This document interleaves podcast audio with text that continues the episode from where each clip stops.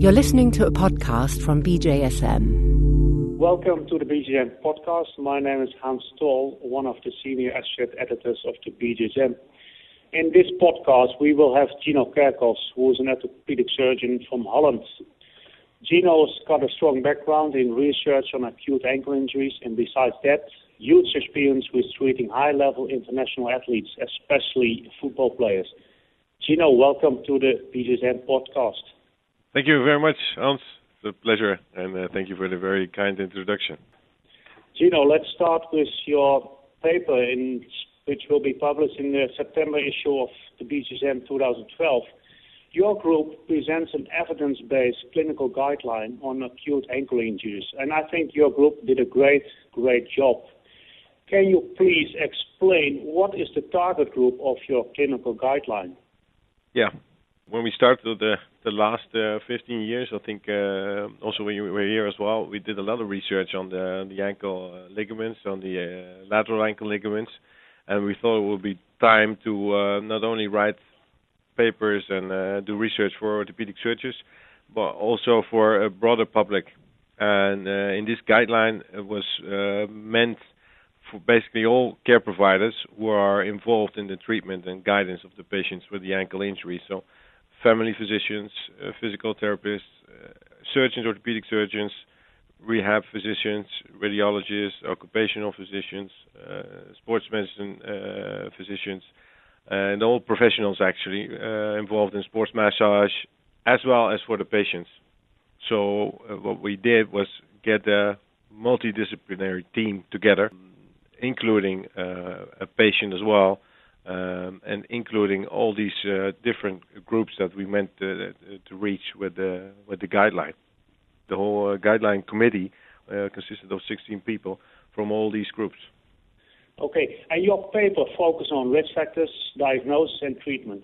And when we start with the risk factors, as we all know, some athletes seems to be more prone to ankle injuries. Can you give a comment on these possible risk factors in athletes and non-athletes? To start with the the general patient, we have four intrinsic risk factors that came out of the literature that would be important. That is the first the muscle strength of the lower leg in particular, the proprioception and balance, and uh, the range of motion, as in the limited dorsal flexion. So uh, the acute lateral ankle ligament lesions, they could also be a, a predisposal of the patient through a loss of balance or through uh, a limited dorsal flexion. So there's quite some intrinsic risk factors that could, at least in the general population of athletes, predispose the patient for an acute lateral ankle ligament injury. Extrinsic risk factors also uh, looked at sport type like aero bowl, wall climbing, indoor volleyball, basketball, and quite uh, a number of field sports like field hockey and, and uh, obviously football, have a much higher incidence of uh, acute lateral ankle injuries when compared to different types of sports. If you look into the, the, the field sports, for example, then you'll see that in football, the artificial turf also seems to have an extra increase in incidence of the acute lateral ankle injuries as well. There's uh, all level two evidence. Um, the intrinsic risk factors that range is all about level three evidence. So there's quite some evidence out there that we have uh, important risk factors, but it's all evidence for the general athletes. I think if you both uh, look at our uh, professional athletes, then I think uh, we'll recognize the, the, sport types with a higher incidence of acute lateral ankle injuries for the professional athletes as well. And it's more difficult to come up with intrinsic risk factors in the professional athlete because I think they're all uh, presumable have a good balance, all have a good proprioception and a good uh, strength of the lower leg muscles. Indeed, when I see a professional athlete that has some problems with giving way or with the ankle in, in total, I think these factors are very uh, important and interesting to have a look at when you do your physical because when you do find a, a difference in balance between the left and right leg, and there is a limited dorsal flexion, and there is some uh, strength loss, then you, uh, you know, can explain this as being a risk factor for an acute ankle lesion in general, as well as an acute lateral ankle ligament injury. So you showed us that there has been a lot of research focused on risk factors, but and when they come to diagnosis, uh, one of your major findings in the paper is that there's only level four evidence for the use of MRI. Yeah. And that was quite surprising for me. And when you look in your daily practice, do you also withdraw from MRI and do you fully trust on your physical exam, so it's which is described in your paper, or is there probably still a place for MRI for diagnosing acute ankle injuries? Yeah. I think that's uh, a tricky question to answer. If we have um, the general population, I think this will be kind of a, a, a cost effectiveness question as well, and we'll always stick uh, to the delayed physical examination, have a look at the hematoma, pain on palpation, uh, anterior drawer test, these things uh, after five to seven days after the injury, and then make the diagnosis uh, either rupture or no rupture. In the uh, high-level athlete, it's shown that the last, at least the last five years, it seems no longer acceptable to just get your diagnosis from a good uh, patient history, from a good trauma mechanism, and a, a physical examination. And we will make an MRI when in doubt on the osseous uh, components, maybe even also a CT scan. But for the lateral ligament injury in itself, you wouldn't really need an MRI yet because we don't really know how an acute grade 3 injury looks on the MRI. I do think the MRI has its function in any uh, high level athlete in the acute phase just to rule out other uh, intra-articular pathology and to be sure of your diagnosis. This would go also for the other athletes, but I think it would be a bit too cautious to do it for everybody. So start with higher level athletes. I think in the future, the role of MRI in the diagnosis of a, a, a ligament injury in the ankle, hence on the on the lateral or on the medial side, will be uh, much bigger. And there's research going on now, also combining some research with London, to get the MRI and even the ultrasound more on the map, and to see what uh, evidence you should look for in the MRI, and not only look at the edema or the hematoma, but also to pinpoint the different uh, ligaments better than we're able to do now. I think the role of MRI now for high-level athletes uh, lies in particular in ruling out concomitant injuries, uh, interarticular pathology that goes with the lateral ankle ligament injuries. Uh, we're working on uh, sensitivity and specificity of the MRI for the uh, injury, the ligament injury in itself. So we all have to be aware that even in high-level athletes, when we choose for MRI, that's only based on level four evidence. Yeah, that's it.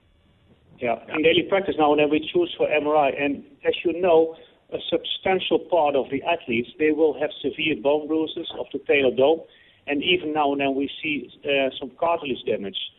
And regarding MRI, uh, two questions. Might the extent of bone bruise be correlated with the duration to return to sports?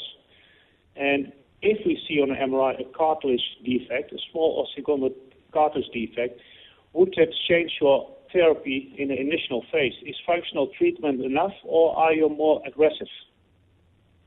I think uh, when you have evidence of an osteochondral defect that's displaced uh, and it looks acute by seeing some liquid in the fracture line that goes into the talar body.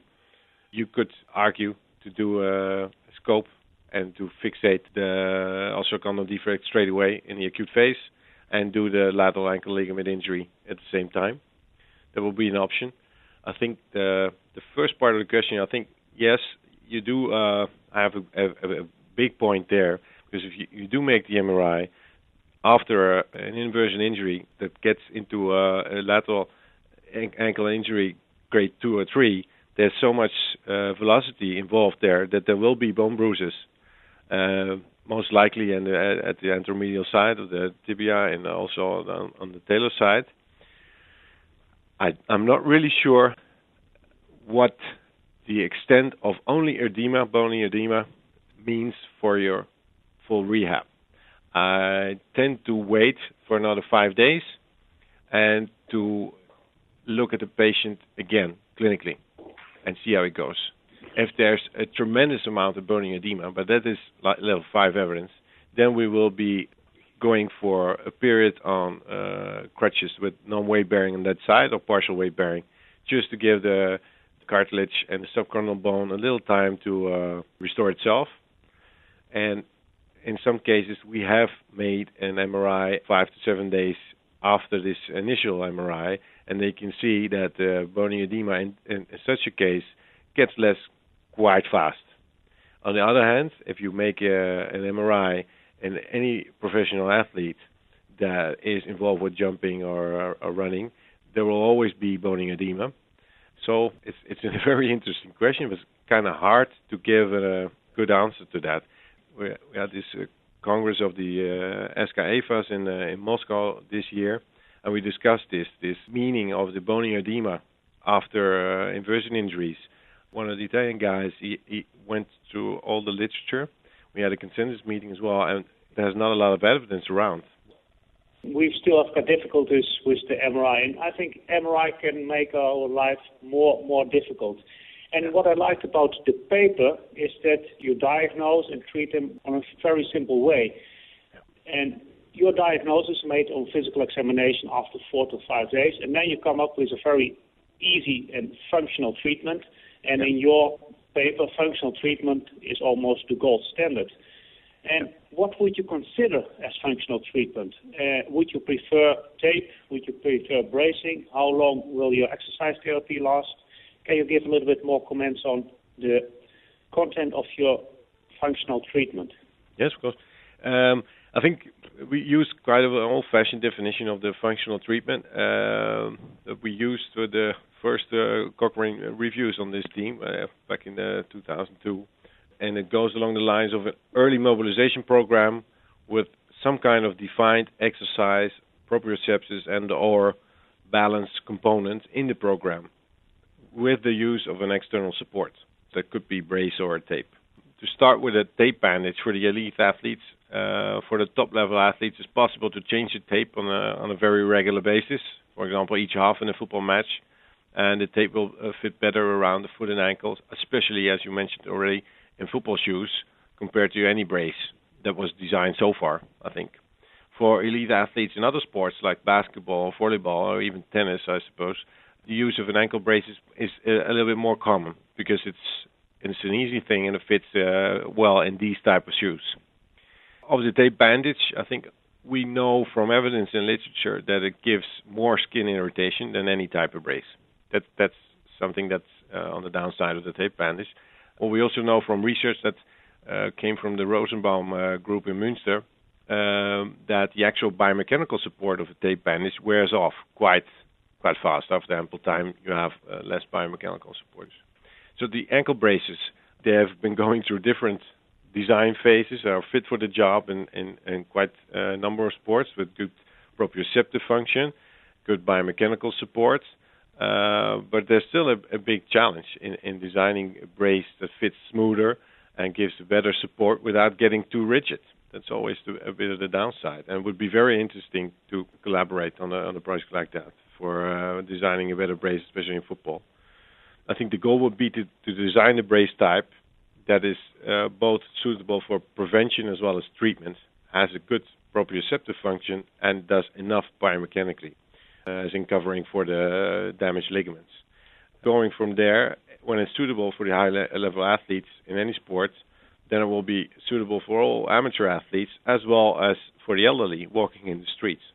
For now, I would stick to the tape for the football players and the brace for a lot of the rest of the sports, even in the high level athletes. And it's a very personal thing. Players mostly tell you, I don't like uh, these braces, I will take a tape or will say, "Oh, quite satisfied with that kind of uh, brace, so I'll, stick with that." Yeah. So it's it's still a cultural based and based on the sports involved uh, choice. If you that's what I feel. I I don't know. What is, what is your experience with that?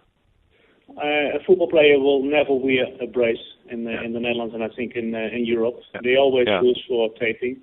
When we focus a little bit more on the treatment of ankle injuries, yeah, Yeah. uh, functional treatment is proposed for the majority of the uh, athletes. Yeah. But on recent congresses, there was a lot of debate about the prognosis and even initial treatment if the syndesmotic ligaments are involved without widening of the ankle mortise. What's your experience with it? Should we treat them different, or can we give them the same treatment as a lateral ankle injury and propose functional treatment? If you put it exactly like you question me, then uh, we'll have 30% of all lateral ankle ligament injuries that will have some kind of injury to the syndesmotic ligament as well, at least pain in that region and and uh, uh, some kind of distortion, maybe grade one or, or two lesion of the ligament as well. And without uh, widening, without a positive clinical uh, test of a, of a full rupture, uh, would treat it exactly the same, bearing in mind that it will take two to three weeks longer to fully recover.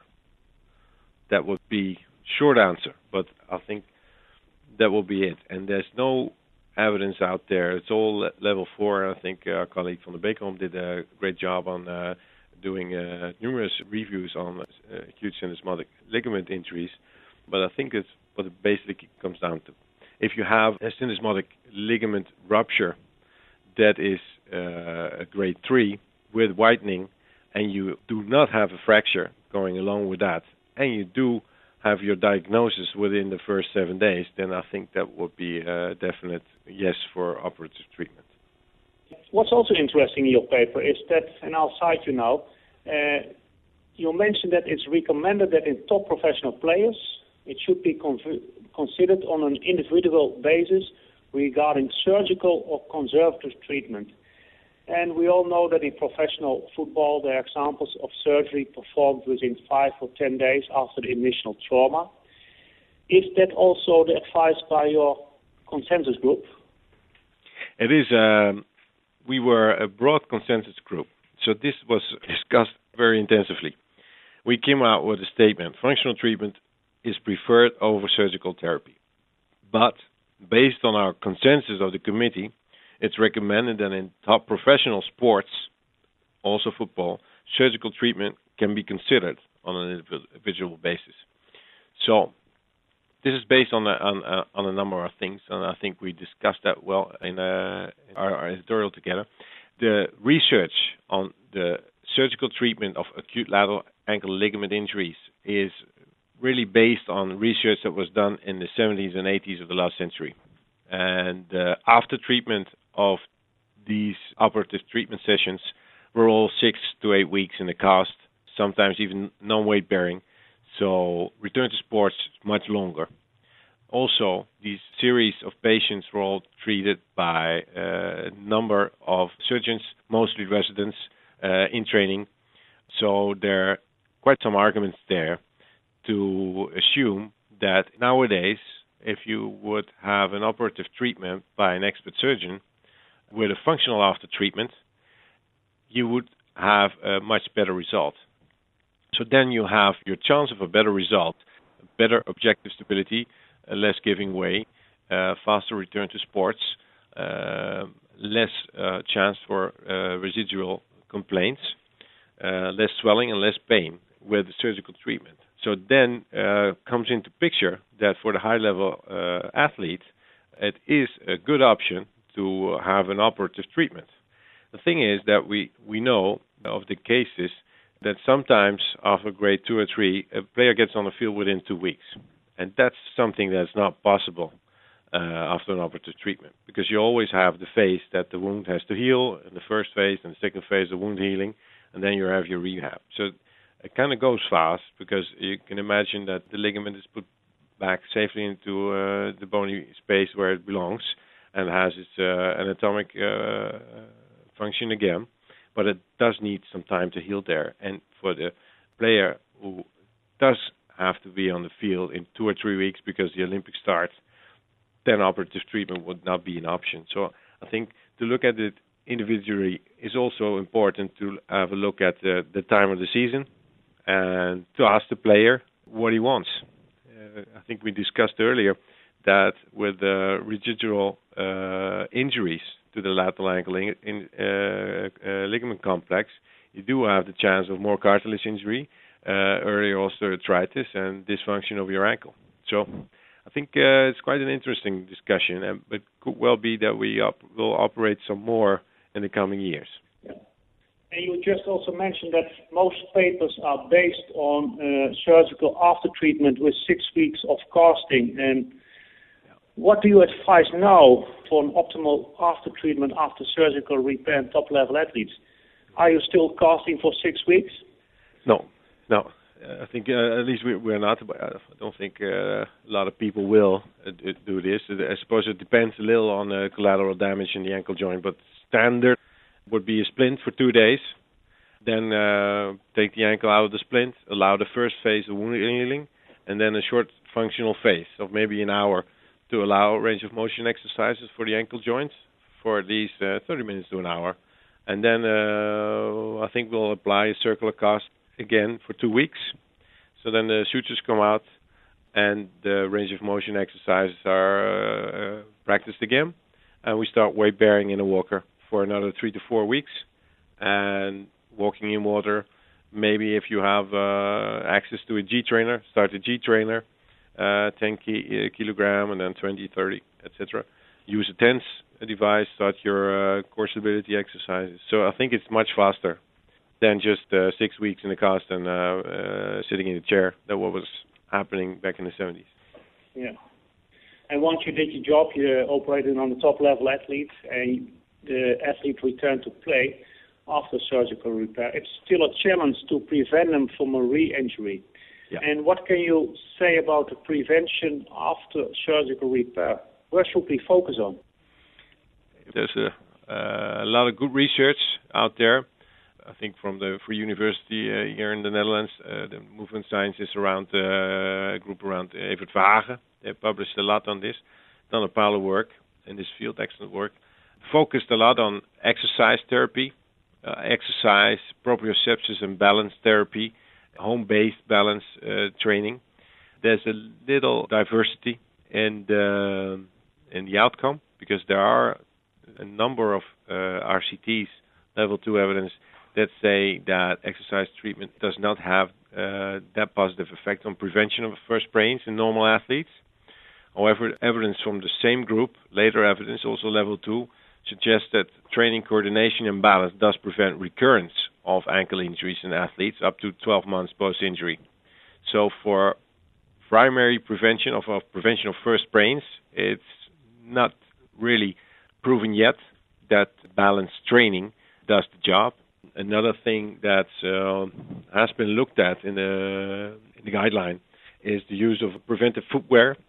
We, could, however, not, not make recommendations about uh, the type of shoes to prevent recurrence of the ankle uh, ligament injury or even to prevent it upfront for first sprains. There are some uh, systematic reviews out there, but they found no differences in protective effect.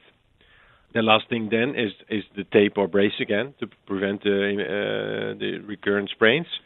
I think uh, it's unclear uh, still whether a brace is more effective than the tape, so we could leave this discussion there for now. And then it's recommended to use a brace or a tape to prevent the relapse. And the use of this external support is a personal choice. However, it's recommended, has some evidence that it will help you prevent your re-injury within 12 months after the injury.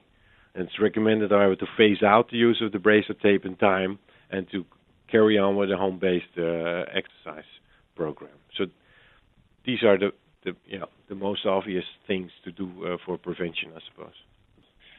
Gino, uh, you showed us already a lot, a lot of research has done in the field of acute ankle injuries. Do you expect any change in the upcoming five or ten years concerning the diagnosis and treatment of acute ankle injuries? And what are the major topics that should be studied? I think on diagnosis, uh, we did cover that discussion a little bit because I think it will be on the use of ultrasound and MRI and getting a good sensitivity and specificity with the use of ultrasound and MRI. We are currently doing research using the ultrasound also to early diagnose small fractures in the cartilage uh, without osteochondral defects and with osteochondral defects. So then ultrasound would also cover uh, part of the field of the concomitant damage and the interarticular pathology that can go along with the lateral ankle ligament injury. So that would have uh, an advantage over the ultrasound as it has been used now, and it will be more accessible for everybody, I suppose. I think the role of MRI is the, just a matter of, of, of some years, and that will be very interesting in the, in the next uh, five years uh, to see where the MRI takes us with a higher uh, Tesla level and with uh, the other uh, MRI possibilities to uh, more clearly visualize uh, muscle and ligament fibers. We'll always stick with a good trauma mechanism, with a good physical exam, and then the MRI to to to cover for the 100% secure diagnosis. I think. I'm very happy that we still can guarantee optimal treatment when we focus on a good history taking and physical exam.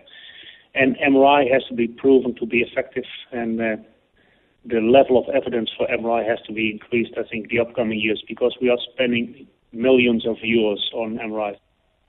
So, Gino, in the field of sports medicine, uh, is probably the most popular treatment, uh, despite there is almost no evidence for uses of it. I can imagine that PRP also will be applied in acute ankle injuries. Are there studies going on, and what's your opinion to use it or to withdraw from it? Thanks. Very interesting question, especially coming from you as uh, one of the great researchers in this field. And I think I'll, I'll, just mention a discussion we had at the LTA conference back in London in uh, June of 2012. PRP was PRP, as we discussed as well. We have so many different kinds of PRP, so we should first know what we want to inject at what phase. But I do know that it is possible to have some good research done there. For example, I could imagine a, a, a trial in athletes injected with a form of PRP. You compare it with a functional treatment against the functional treatment only and see if it uh, shows any difference for any outcome. We don't inject PRP here at the moment for the lateral ankle ligament injuries. I don't know. What, what is your idea on that? Uh, I never have injected in an acute situation yeah. or an acute ankle injury. But when you look in the field of sports medicine, uh, of course, we can wait for the next trial, and uh, the next trial might be an acute ankle ligament injury. That's it. It's a good thing. Gino, thanks for your contribution to this BJSM podcast. Thank you. Yeah, thank you very much. For more information about this program and other BMJ Group podcasts, please visit bmj.com.